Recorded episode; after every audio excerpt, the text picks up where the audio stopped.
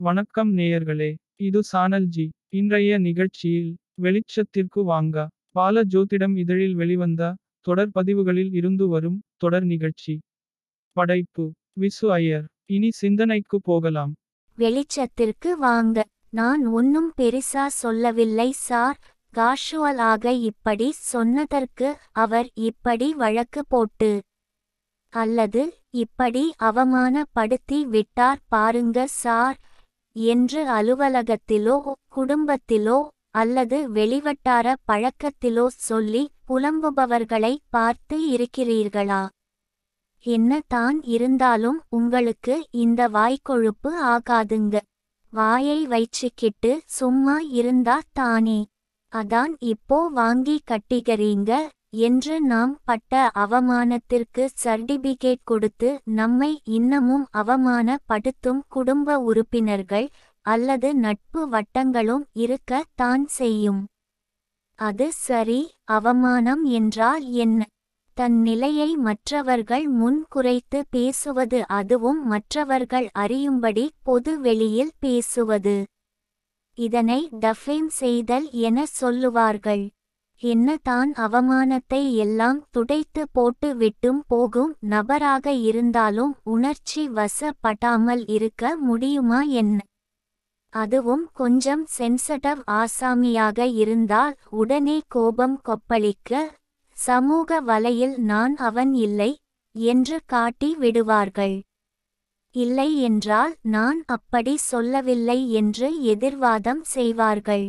இன்னும் சிலர் நீ மட்டும் என்னவாம் என்று பதிலுக்கு எதிராளிகளை அவமானப்படுத்திவிட்டு தான் சந்தோஷம் அடைவார்கள். இதனால் தான் திருவள்ளுவரும் யாகாவார் ஆயினும் நா காக்க காவாக்கால். சோகாப்பர் சொல்லெழுக்குப்பட்டு என சொல்லி இருக்கிறார். எத்தனை பேர் சொன்னாலும் எத்தனை தடவை சொன்னாலும் என்னால் பாருங்க இந்த வார்த்தையை மட்டும் சொல்லிட்டால் எனக்கு கொப்பளித்து கொண்டு வரும் பாருங்க. என்று உணர்ச்சி கொப்பளிக்க நம்ம கிட்ட வருவாங்க.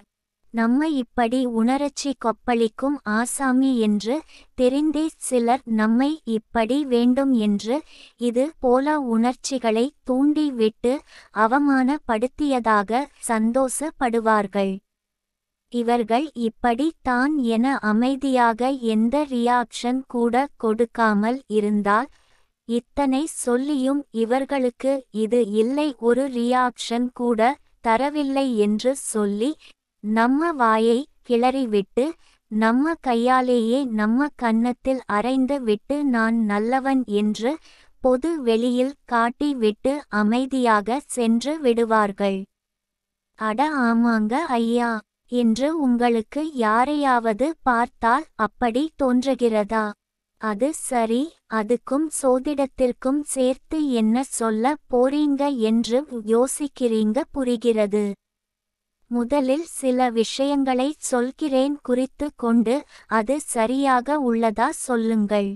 எந்த ஒரு பாவகத்திற்கும் அதன் ஏழாம் பாவகம் நிவர்த்தி பாவகம். எந்த ஒரு பாவகத்திற்கும் அதன் மூன்றாம் பாவகம் செயல்பாட்டை குறிக்கும். நம்மை காயப்படுத்தி அல்லது அவமானப்படுத்தும் நபர் யாராக இருந்தாலும் அவர்கள் எதிரி ஸ்தானமாக சொல்லும் ஆறாம் இடம்.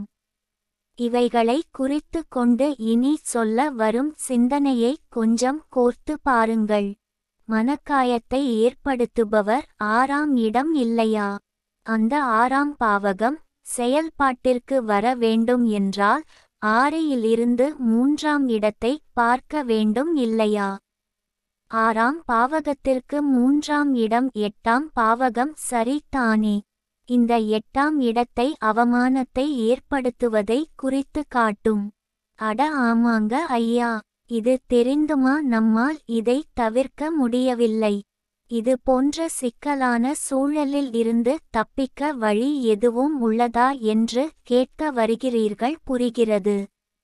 எப்போதெல்லாம் பூட்டு தயாரிக்கப்படுகிறதோ கூடவே சாவியும் தயாரிக்கப்படும் என்ற அடிப்படை சிந்தனையை மனதில் பதிய வைத்துக் கொள்ளுங்கள். எல்லா பிரச்சனைகளுக்கும் தீர்வு உண்டு.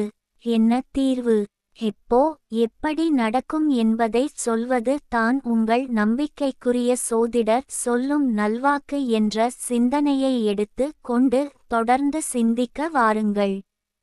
எட்டாம் பாவகம் அவமானத்தை குறிக்கும் என்றால் அதற்கு நிவர்த்தி ஏழாம் இடம் இல்லையா?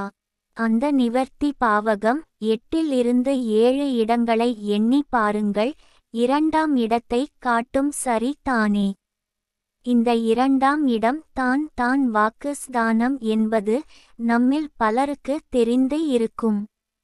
ஆக அவமானத்தை குறிக்கும் எட்டாம் பாவகத்திற்கு நிவர்த்தி பாவகமான இரண்டாம் இடத்தை குறிக்கும் வாக்கு அல்லது பேச்சை கவனமாக அல்லது பொறுமையாக கையாண்டால் எட்டாம் பாவகத்தால் ஏற்படும் அவமானம் அல்லது பழி உணர்ச்சி குறையும் என்பது சோதிட ரீதியாக சொல்லும் விளக்கம்.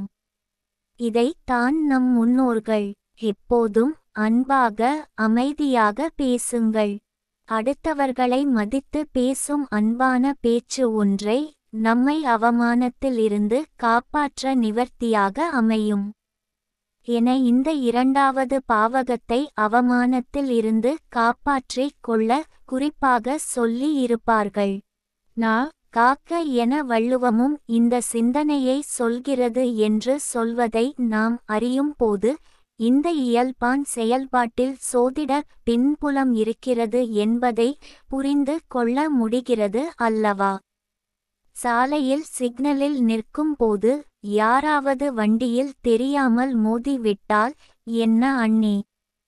என் மேல கோபமா? அவசரமாக போகணுமா? சரி போங்க என்பது போல அன்பான வார்த்தைகளை சொல்லி விட்டு கொடுத்து அவரை ஆஸ்வாசப்படுத்தி அனுப்பி வையுங்கள். கனமான வார்த்தைகளை சொல்லிவிட்டால் அவர் தரும் கடுமையான வார்த்தைகள் நம்மை அவமானப்படுத்தி விடும் மன அமைதியை கெடுத்து விடும் என்பதை புரிந்து கொள்ளுங்கள். இது சாலையில் மட்டுமல்ல குடும்பத்தில் அலுவலகத்தில் நண்பர்கள் வட்டத்தில் என ஒவ்வொரு இடத்திலும் இந்த அன்பான அணுகுமுறையை கையாள்வது இரு தரப்புக்கும் நல்லது என்பதை புரிந்து கொண்டு அன்பை விதைப்போம். நல்லதே நினைப்போம். நல்லதே நடக்கும்.